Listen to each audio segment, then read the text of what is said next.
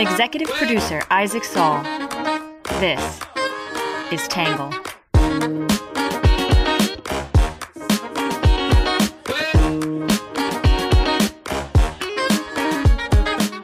Good morning, good afternoon, and good evening, and welcome to the Tangle Podcast, a place where you get news from across the political spectrum, some independent thinking, and a little bit of Isaac's take. I am your host for today, Jon Lall. Hope all of you had a nice weekend or were able to find at least a few moments of joy. On today's episode, we're going to be talking about the two gag orders that have been placed on former President Donald Trump. Before we get into all of that, we're going to start off today, as always, with our quick hits.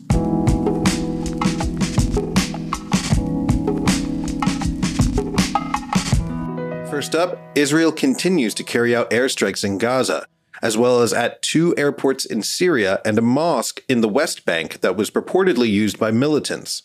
Separately, the U.S. shot down cruise missiles fired at Yemen that were believed to be headed toward Israel. Two of the 212 hostages being held by Hamas were also released back into Israel.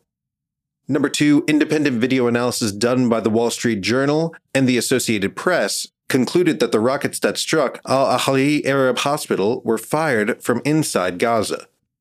Number three, nine Republican contenders are now in the running for House Speaker after Representative Jim Jordan of Ohio was voted out as the nominee. Number four, Trump advisor Kenneth Chesebro took a plea deal in the Georgia election fraud trial, becoming the third person to plead guilty. Number five, Travis King, the U.S. soldier who was returned to the States after crossing into North Korea, was charged with desertion and other crimes, including assaulting officers and possessing sexual images of a child.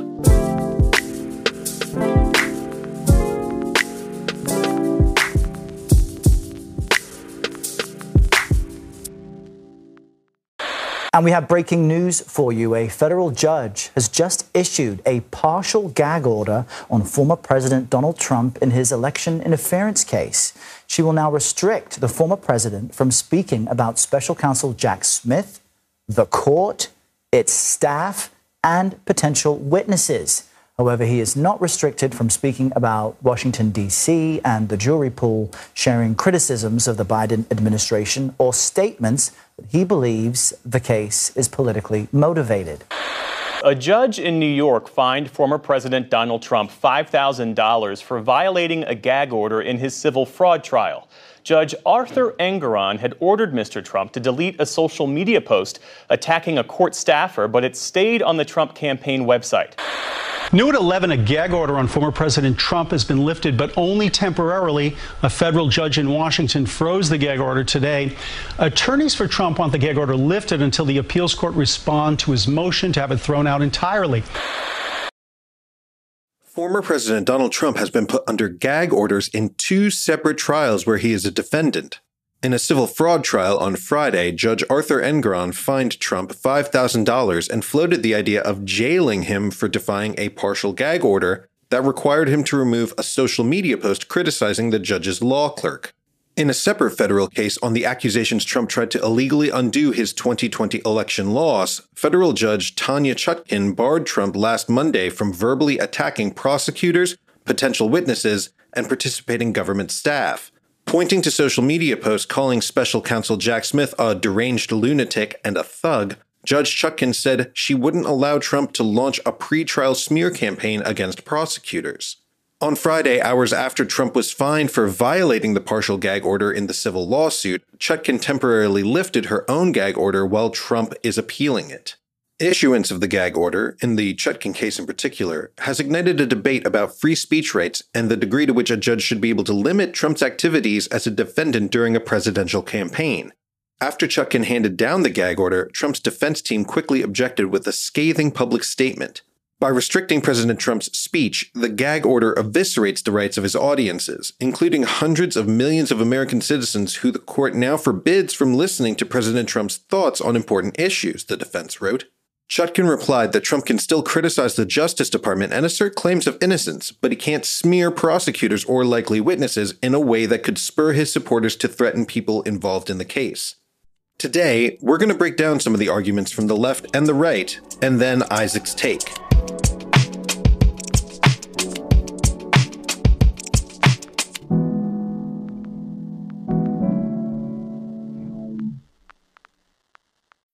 Sign up to The Economist for in depth curated expert analysis of world events and topics ranging from business and culture to science and technology. You'll get the weekly digital edition, online only articles, curated newsletters on politics, the markets, science, culture, and China, and full access to The Economist Podcast Plus. The Economist is independent journalism for independent thinking. Go to economist.com and get your first month free.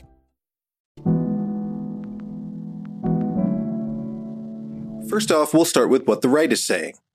The right is opposed to the gag orders in both cases, arguing they amount to a restriction of Trump's constitutionally protected speech. Some concede that Trump's comments about the cases have been inflammatory, but say a gag order isn't the appropriate response. Others criticize both Judge Chutkan and Judge Engoron for abusing their power. The Wall Street Journal editorial board questioned how can Trump be ordered not to talk about Mike Pence's role on January 6th? Judge Chutkan is right that no court would put up with Mr. Trump's broadsides if he were any old defendant, the board wrote. Yet there has also never been a criminal defendant like Mr. Trump who remains, in spite of it all, the leading political opponent of the sitting president. Mr. Trump will be permitted to attack former Vice President Mike Pence, who's running against him, but he may not criticize Mr. Pence about the events in the case. That restriction sounds like core political speech and different from insults toward court functionaries. Our guess is that Mr. Trump welcomes the gag order, notwithstanding his protests. It fuels his main campaign theme that Republicans should vote for him because he is a martyr for them, the board added.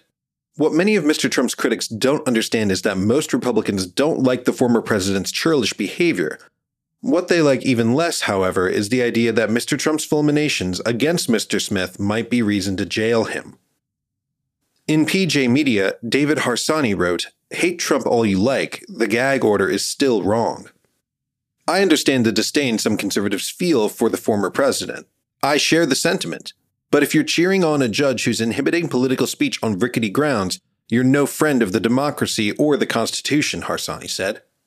Who is Chutkan to dictate the contours of a presidential candidate's political speech? What if one of the participating government staff or a family member is compromised by partisanship? Moreover, preemptively suggesting that without gagging, Trump will engage in a smear campaign is as prejudicial to the case as any of the inflammatory things Trump has thrown around. The Justice Department now plays a big part in Trump's campaign for the presidency, and probably his legal case as well. If the state's accusations can be spread throughout the media before a trial, why can't the defendant speak openly as well? In the name of fairness, Chutkan contends that Trump does not enjoy unfettered First Amendment rights because he might intimidate witnesses.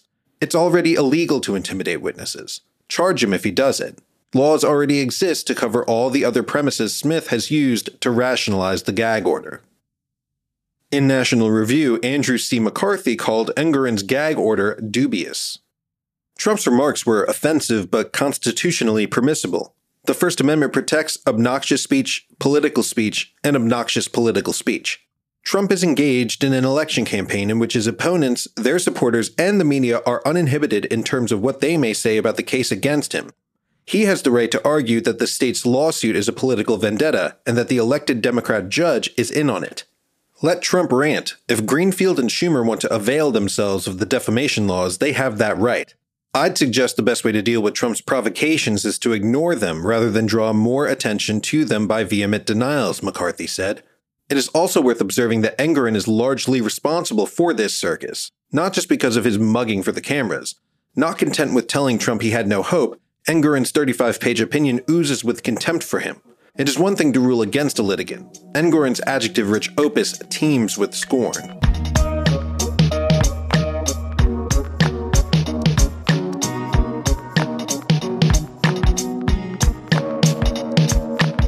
That is it for what the right is saying, which brings us to what the left is saying. The left is critical of Trump's behavior, but mixed on whether the gag orders are the right course of action. Some say the gag orders could play into Trump's strategy of framing himself as the victim of political harassment. Others contend that Trump's comments have been egregious enough to warrant a targeted gag order. In The Atlantic, David A. Graham wrote about Judge Chutkan's impossible choice. The order appears narrower than what prosecutors sought and allows Trump to continue attacking the Justice Department, President Joe Biden, and others, including Chutkan herself, as long as his comments do not directly bear on the case, Graham said. The dilemma for Chutkan is that almost any course she chooses threatens rule of law. She can hardly allow Trump to do the things that she believes could corrupt the proceedings or intimidate witnesses, as the government alleges he has done. That would either erode the court's ability to police every defendant, or else it would suggest that Trump doesn't have to follow the same rules as everyone else. Judge Chutkan has said Trump's campaign rhetoric has no place in the courtroom, but the campaign rhetoric is not meant for her. It's meant to influence voters and convince them that Trump is the subject of political persecution, Graham said. This leads to more impossible choices. First, she'll have to rule on what falls afoul of the gag order and what doesn't. Second, she'll have to find ways to enforce any violations she does find. His campaign will be happy to portray any attempt to do so as more evidence of political persecution. In the Los Angeles Times, Erwin Chemerinsky said Chutkan's gag order may be satisfying, but it isn't constitutional. Although I often wish that Donald Trump would shut up, he has a constitutional right not to. A federal judge went too far in restricting his free expression Monday when she imposed a gag order on the former president, Chemerinsky wrote. I certainly understand Chutkan's desire to limit such speech, and this is obviously a unique case with no similar precedents. The Supreme Court has long held that court orders prohibiting speech constitute prior restraint and are only allowed in extraordinary and compelling circumstances. It is impossible to imagine that Trump's attacks will change how the prosecutors behave. And given all that Trump has said and all that has been said about the events of January 6th, it is inconceivable that more speech will do much more to prejudice prospective jurors, Chemerinsky added. The judge imposed a gag order on Trump because his speech is often unpleasant and offensive, but that is simply not a basis for restricting free speech under the First Amendment. We may loathe what Trump says, but we must defend his right to say it. In the Washington Post, Jennifer Rubin argued if ever a defendant deserved a gag order, it's Donald Trump. If this were any other American, even another candidate for office, the court would be compelled to act. But we've heard the apologists for Trump. The Justice Department and the courts are trampling on Trump's First Amendment right and interfering with the 2024 election. A gag order would make matters worse. Implicit is the recognition that Trump's campaign is about maligning the judicial system, casting aspersions on the rule of law, and threatening people. But of course, a perverse campaign strategy cannot be deployed as an excuse for wreaking havoc on the judicial system, Rubin said. The former president's defenders appear to believe Trump should derive special treatment by virtue of his decision to run for office, a blatant attempt to cast any prosecution as political persecution. Their argument gives the back of the hand to the principle that there is one standard for all in our judicial system. Worse, these Trump enablers cavalierly ignore the very real danger he imposes to judges, prosecutors, court personnel, and witnesses. It amounts to legal nihilism that places Trump's desire to return to office above the interests of the rule of law and the safety of others.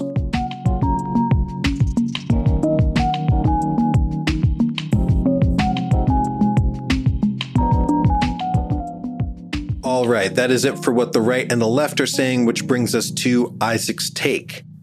As a reminder, these are Isaac's thoughts, and I am just reading them in the first person. This is a really tough one for me because it exists at the intersection of two competing ideals I care a great deal about. The first is that Trump should be treated like any other criminal defendant. As I said when Trump's first indictments came down, I was compelled by the argument made by Jonathan Katz prosecute them all. Better to hold everyone's feet to the fire, from Clinton to Trump, than only some people, and better to make all the rich and powerful people in our country feel like they operate under the same laws as everyone else. Fundamentally, that means treating all people, even former presidents, with the same even hand we would want everyone else to be treated with. Putting aside that many of Trump's defenders view the charges as politically motivated in the first place, they'd also argue that it is unfair to limit his political speech more than his political opponents, especially during a presidential campaign. But my point is more about how he gets to be a criminal defendant. Does he get to do a bunch of things nobody else would ever be permitted to? Like posting threatening and disparaging things about judges and clerks on social media? My answer is no, obviously not. He should be treated the same as any defendant, which justifies a gag order. At the same time, I'm generally inclined to always support more speech. It may be that a standard is being evenly applied to Trump, but that the standard is overbearing. And furthermore, in Trump's specific case, issuing a gag order creates two problems. First, a broad gag order in the New York civil suit or the election fraud case could legitimately hamper Trump's campaign for president. And while some people may say that that's the price he pays for January 6th, saying the issue is as simple as he made his bed, now he has to lie in it, seems wrong to me. Trump is innocent until proven guilty, and I don't like the way it feels to imagine his speech being limited while he remains legally innocent. Second, the nature of the Chutkan gag order in particular is broad in a way that strikes me as alarming. For instance, she said that Trump can't criticize Mike Pence about the case related to January 6th, which creates a situation where Pence is free to criticize Trump on the campaign trail, but Trump is limited in how he can reply. Again, he made his bed. Again, innocent until proven guilty.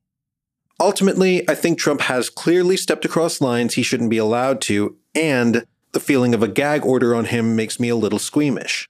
But I do see some middle ground here. The best case scenario is that the judge's threat reels in some of the more outrageous things Trump has said or done, like posting the social media account of a clerk in the civil fraud case.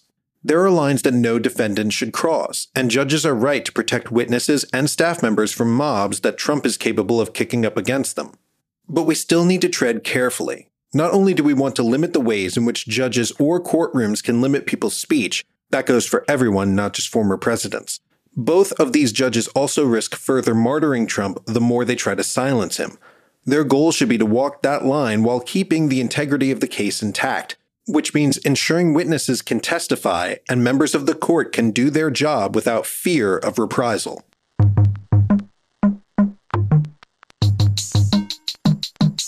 All right, that is it for Isaac's take, which brings us to your questions answered. This question comes in from an anonymous reader who writes I feel that in recent years, America's influence in South and Central America has diminished that China has slowly crept into the area, and that can and will raise questions about the US's strategic position. What are your thoughts on this? Here's Isaac's response. First, my expertise is in American politics, and while that comes with some knowledge on global affairs, China's investment in South America is a whole different ballgame. So that's just to say that when it comes to geopolitics, international diplomacy, and military maneuvers related to that region, that's not quite in my wheelhouse. But I picked this question for a reason, which is to emphasize how maneuvering for influence is the way that mature economies generally fight each other. There's been a lot of focus on all out armed conflict recently Russia and Ukraine, Azerbaijan and Armenia, Israel and Palestine. But for the US, we typically pursue a strategy of asymmetric warfare these days. We usually don't get involved unless we have an enormous advantage. And that's true for a lot of other major countries too. That means we spend most of our time jockeying to guarantee enormous advantages in areas where there could be conflict. A good example of this is Taiwan. Right now, the US and its allies are attempting to control China's coastline so we can have an asymmetric advantage in a hypothetical conflict. This is the strategy of defending the first island chain. Malaysia, the Philippines, Japan, and South Korea are allies in that chain. Both countries know that, which is why the competition for power or influence over Taiwan is so important. That is part of the game China is playing in Central and South America. Some Central American countries recognize Taiwan, which hurts China's diplomatic efforts to control the island.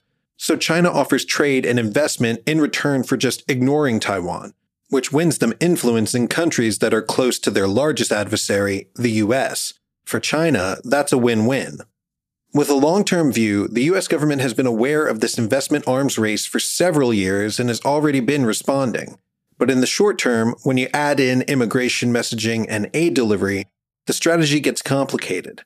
I'm not entirely sure what the government's next move will be, but the inroads China has made will change the regional dynamics for the next few decades, and I imagine there will be plenty of competition between the two countries going forward.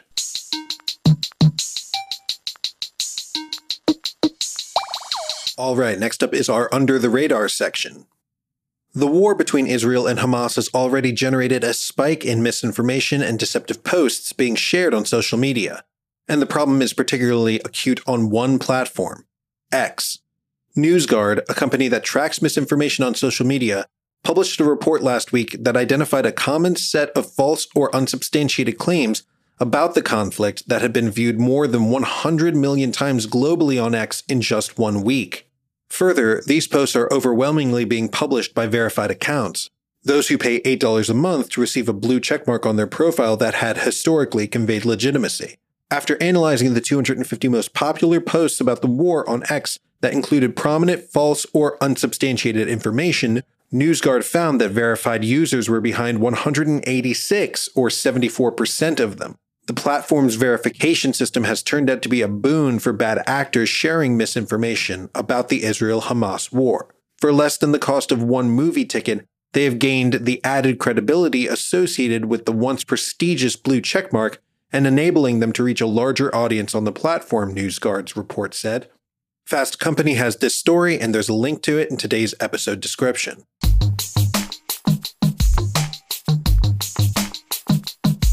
All right, next up is our numbers section.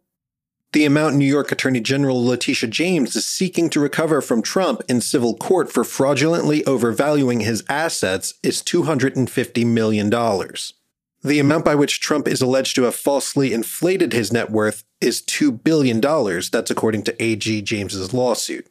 The amount of time a Truth Social post from Trump that was found to have violated Judge Engoron's gag order remained on Trump's campaign website after it was ordered to be taken down is 17 days.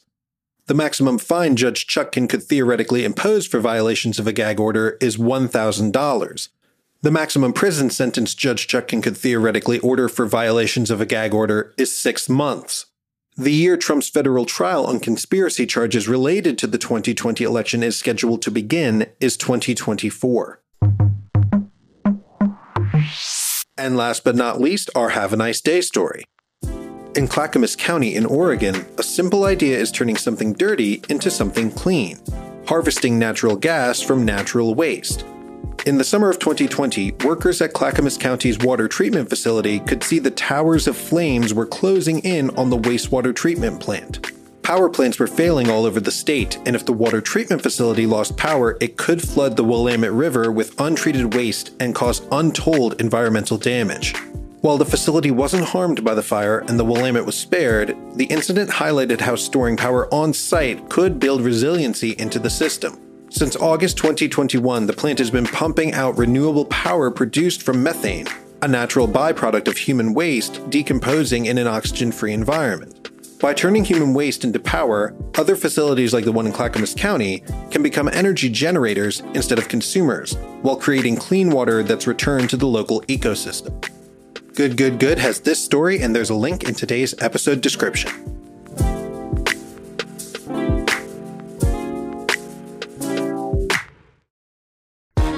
All right, everybody, that is it for today's episode. As always, if you want to support our work, please go to readtangle.com. And if you haven't already, consider signing up for a membership. Just a friendly reminder from a heavily biased YouTube editor that we have a YouTube channel. And our latest video posted is an interview with Christopher Dowling Magill about surviving conversion therapy.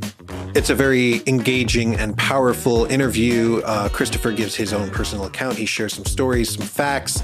It's definitely worth checking out. Isaac will be back tomorrow, and in the meantime, I hope you're having a great Monday and that it's a nice start to your week. And we will talk to you again tomorrow. Have a good one. Peace.